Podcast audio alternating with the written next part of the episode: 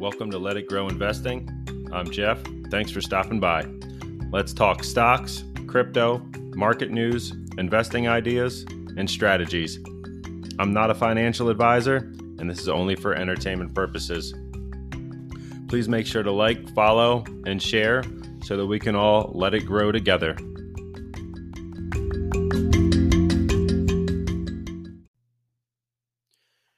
Guys, what's going on? Uh, got a little bit of a midday update here for you. Looking at the market as uh, uh, Tropical Storm Ida rolls in, so I've got a little bit of time here today. Um, looking at crypto, um, seeing Ethereum run up. We're uh, trading in the 3,500 range.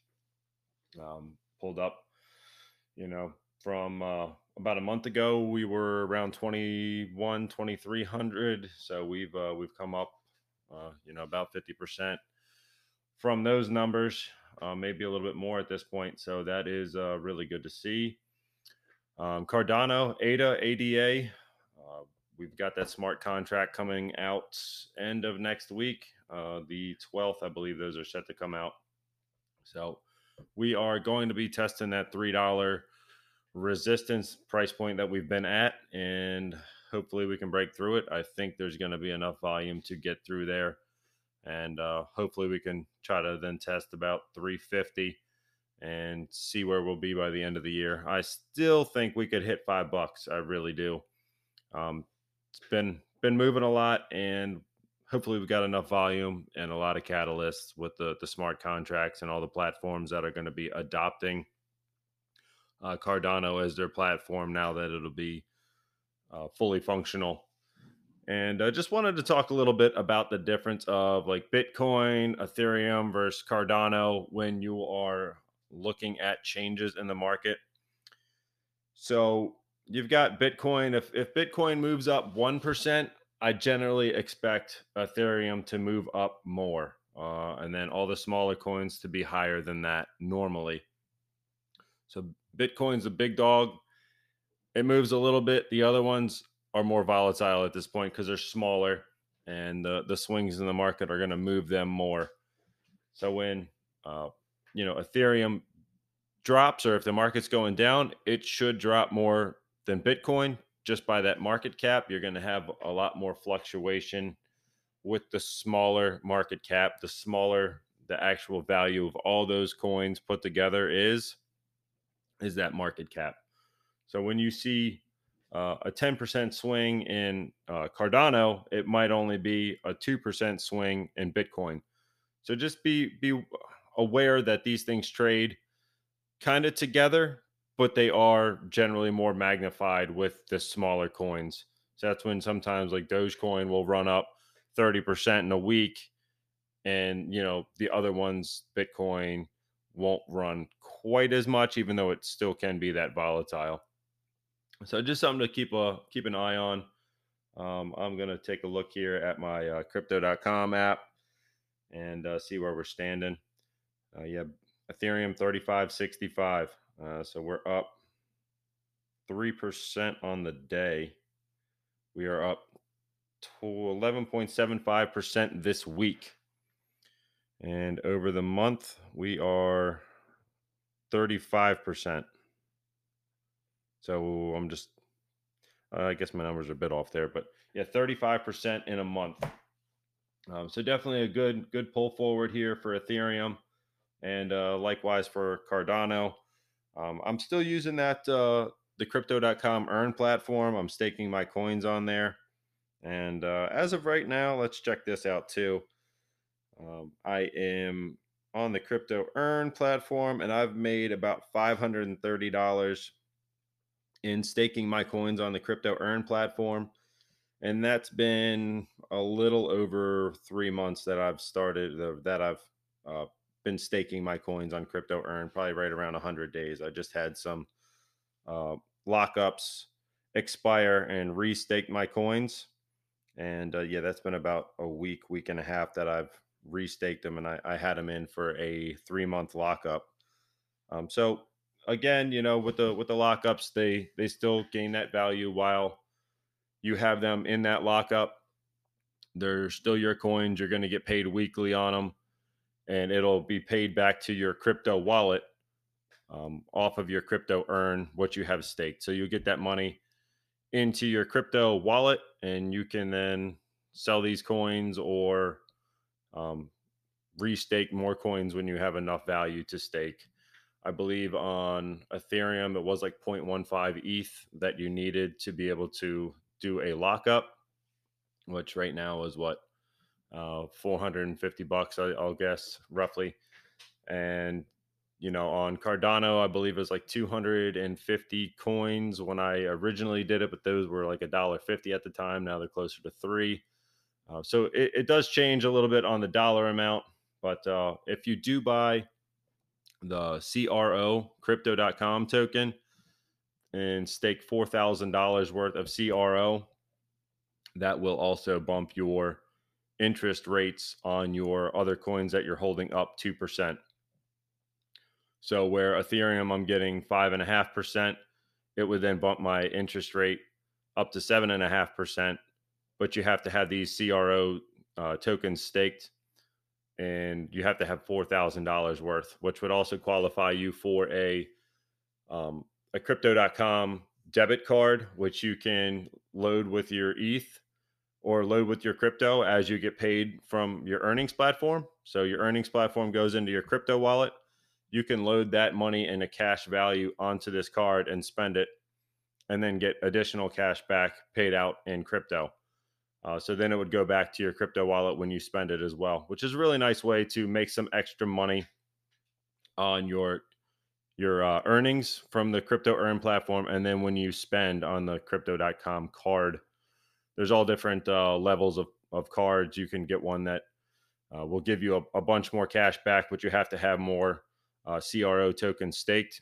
And you can get one that you don't have to have. I think I think there's one that you don't even have to have any CRO staked and you can still get the card and spend your crypto. You just don't get the benefits of like free Netflix or Spotify, or one of them does like airport lounge if you're a frequent flyer. There's all types of, of different benefits on these cards. Uh, I think there's five different levels of cards you can have. But uh, anyhow, going forward, um, you know, I'm looking at uh, some different stocks that are moving pretty heavy today uh, we were looking at Lucid, Lucid uh, EV Motors or or EV automaker.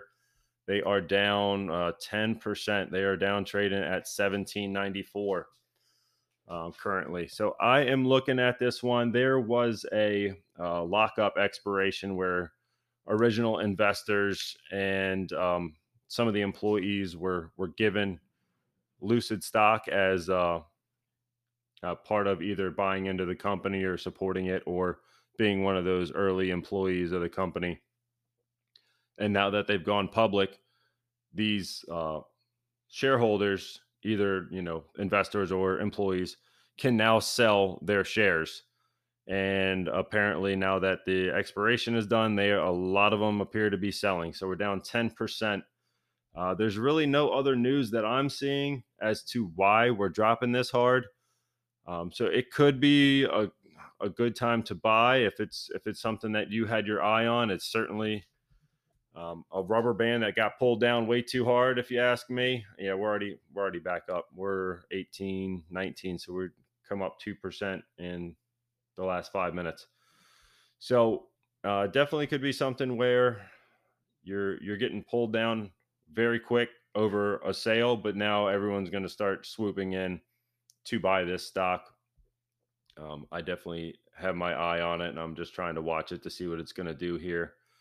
I opened the morning at a low of 16.12, so it's come up uh, two dollars in uh, about an hour and a half as of rec- time of recording this.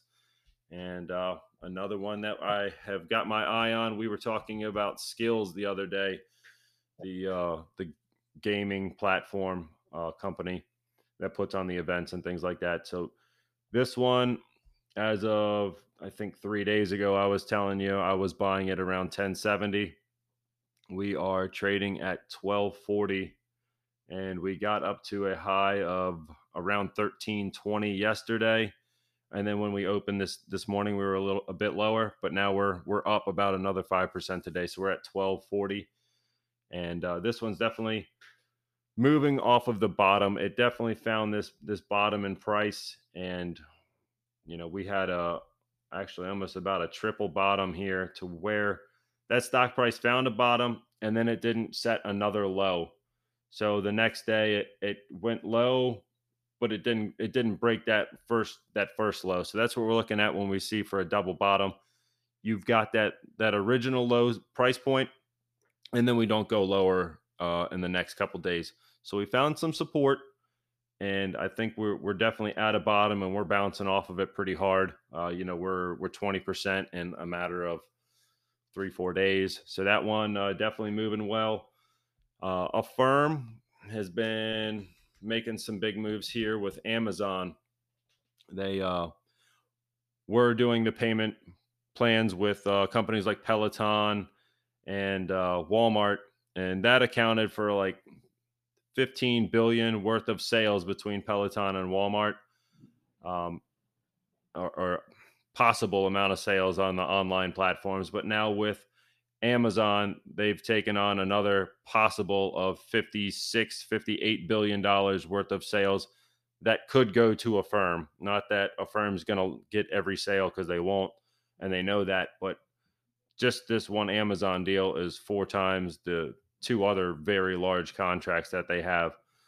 So the fact that they have opened themselves up to the Am- to the Amazon market, their uh, their stock has gone in in a well actually in, in five days we were trading around that $70 mark and then pretty much just straight up if you look up afrm and look at this five day chart or a one month chart you'll you'll see this just you know uh, moonshot just straight up and you know we're we're right around $98 now now when you look at this one the uh, the analyst research uh, is a bit older. So you'll sometimes you'll see this also where the analysts they'll say there's a lot of downside when it hasn't quite caught up to the the news. So the analysts haven't updated their price targets based on the sales that they could gain from this new contract that they took on. So um, a lot of people think there's downside at the moment, but it's also old news.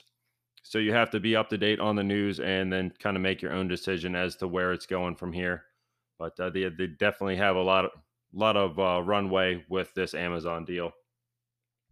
Um, looking at Robinhood, I know I posted a uh, link on uh, a news article on the Facebook group, and uh, you know the, about the payment for order flow, and uh, basically what that means is Robinhood. That's how they make their money. They they make the money off of the customer is from this payment for order flow.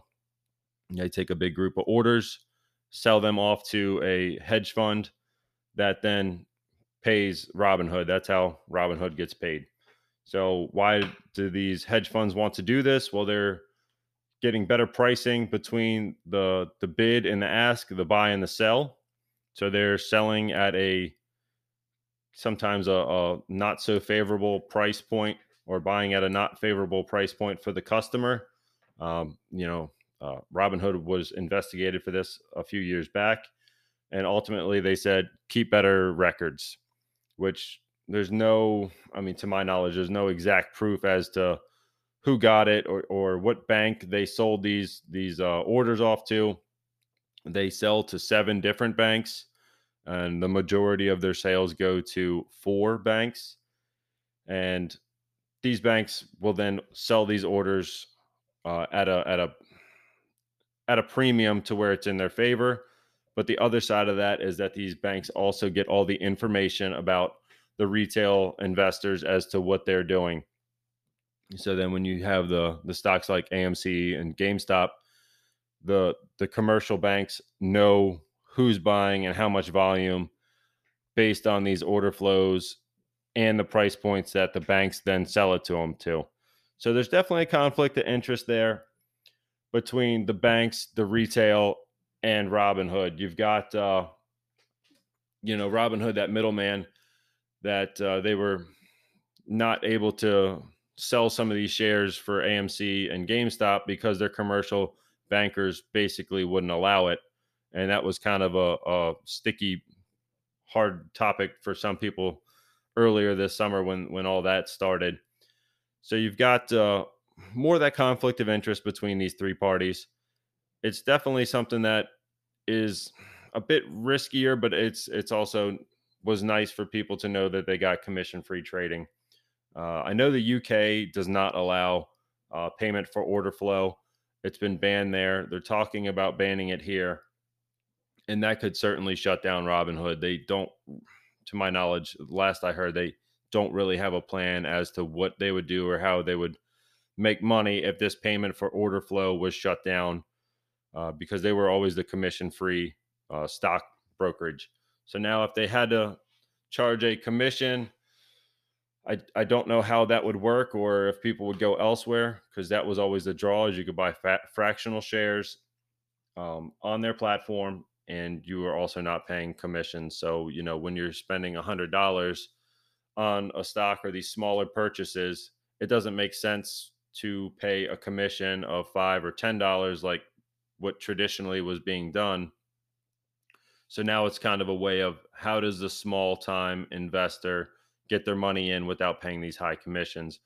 So I think ultimately the SEC is going to have to figure out a way, the Security and Exchange Commission is going to have to figure out a way to not look like the bad guy because they've had a, enough bad uh, bad moves here lately to where a lot of people are kind of looking at them too like hey why are you why are you after the small guy and then Robinhood's going to have to figure out kind of a plan to move forward if they have to adjust uh, or or not be able to accept payment for order flow.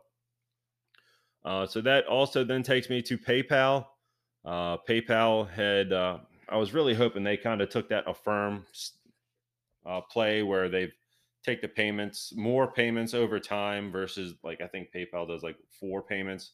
Affirm will do three years or four years interest free uh, I forgot to mention this. Affirm really wants to be that uh, payment processor also, so they're getting the money on the uh, on the interest. Should someone get past that uh, period where they agreed upon three, two, one, two, three, four years, whatever it was, and then they also want to get the money on the payment processing. So they kind of want to be uh, competing with Visa and the other banks that uh, they they want this uh, the payment processing the two or three percent that the uh, businesses would pay to get that business or to to run that transaction, and they wanted to to take that business as well. I was hoping that PayPal would do something like that to where they had more of the long term payments that they could uh, take rather than the just this you know four payments um, kind of that QVC model. Um, but PayPal also came out earlier this week or last week and said that they wanted to do this uh, a stock brokerage platform as well with the payment for order flow model. Um, so uh, it's kind of a tricky situation right now. They want to do this brokerage, but uh, they aren't too certain as to how this is going to pan out right now. Uh, I'm I'm still bullish on PayPal. I definitely see even if this stock brokerage thing does not happen, I still think their core business is fine. Uh, whereas Robinhood, I mean, to, to me, it's definitely a gamble. Um, I don't really see a, a, a, any kind of buy signal for me on this. PayPal, we're trading at 287 a share. And uh, take a look at the PE here. Go back to the other screen. It's at a 70 times earnings which is very high. Um, I think historically they, they've been a bit lower, but uh, as we've talked about, the price to earnings ratio all across the the S and P is high. It's currently about two standard deviations higher than what it normally is. So that means there is room for downside based on a price to earnings. Um, it does kind of then take you into next year and all of these uh, the the market moves and the things that we've been noticing, um, where the the higher earnings in in companies that are have like a blowout quarter, like Apple, Facebook, um, Google. Well, Google actually got pulled forward a little bit because they had such a great quarter, but Apple and uh, and Facebook had a great quarter, and it just kind of gets brushed off like, eh, okay, it was good, but it wasn't it wasn't anything to to make us you know, raise our price on it. So when you've got these uh, these earnings that are just getting shrugged off, uh, it, sometimes it's because the the price is already so high; it's just almost built into it. So you've got um, these these earnings getting shrugged off, but it also leads me into next year if we don't match these earnings that we're putting up in 21 and it's just moderate next year and we kind of have a, a, stagnation of the economy like what a lot of people are saying to where this year the s&p is up about 20% next year i'm thinking we're going to be more around 5% so from january 1 to december 31st we're going to see like a 5% more of a mild year mild gains. Uh, i do think there's going to be pockets where those companies are going to be getting pulled forward but I think overall that average next year is going to be substantially lower. Uh, so if we finish off this year on the S and P around you know 4,500, I, I, think we've we've got around five percent next year. Um, a couple things that are making this market slow down is the the stimulus that's drying up. Um, and you know a lot of people are going to be back to reality. We're not going to have so much uh, in in IPOs coming out for one, I think the the IPO market has been so hot that we're we're probably going to dry that up. But also that money's from from investors is getting spread thinner and thinner. So as some of these valuations pull back, um, I think some of the the extra the money out there will be kind of coming back to reality. Um, like I said, the PEs are are overvalued uh, on a historical basis and that was about two standard deviations above where we normally are. So if we pull back to an average, I, I think that's probably where we'll be. Uh, average to a, a, bit higher is is where I see for next year, and uh, we've got the, you know, the the future PEs aren't going to be as strong as uh, the earnings kind of taper off where they have been on some of these big tech plays over the past uh, 18 months or so.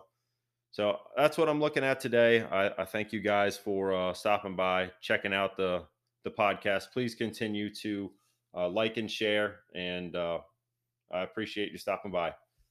Hopefully, you uh, learned something on this one, and I'll be dropping another one on Friday. Thanks again.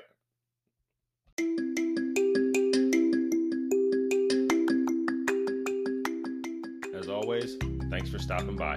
Please make sure to like, subscribe by turning on the notification bell, and sharing this podcast to help our community grow. Check the links in the description for offers on E-Trade, Binance, and Crypto.com to get your investing journey started. You can also help support the podcast on our Anchor.fm webpage. Until next time, let's get invested and let it grow.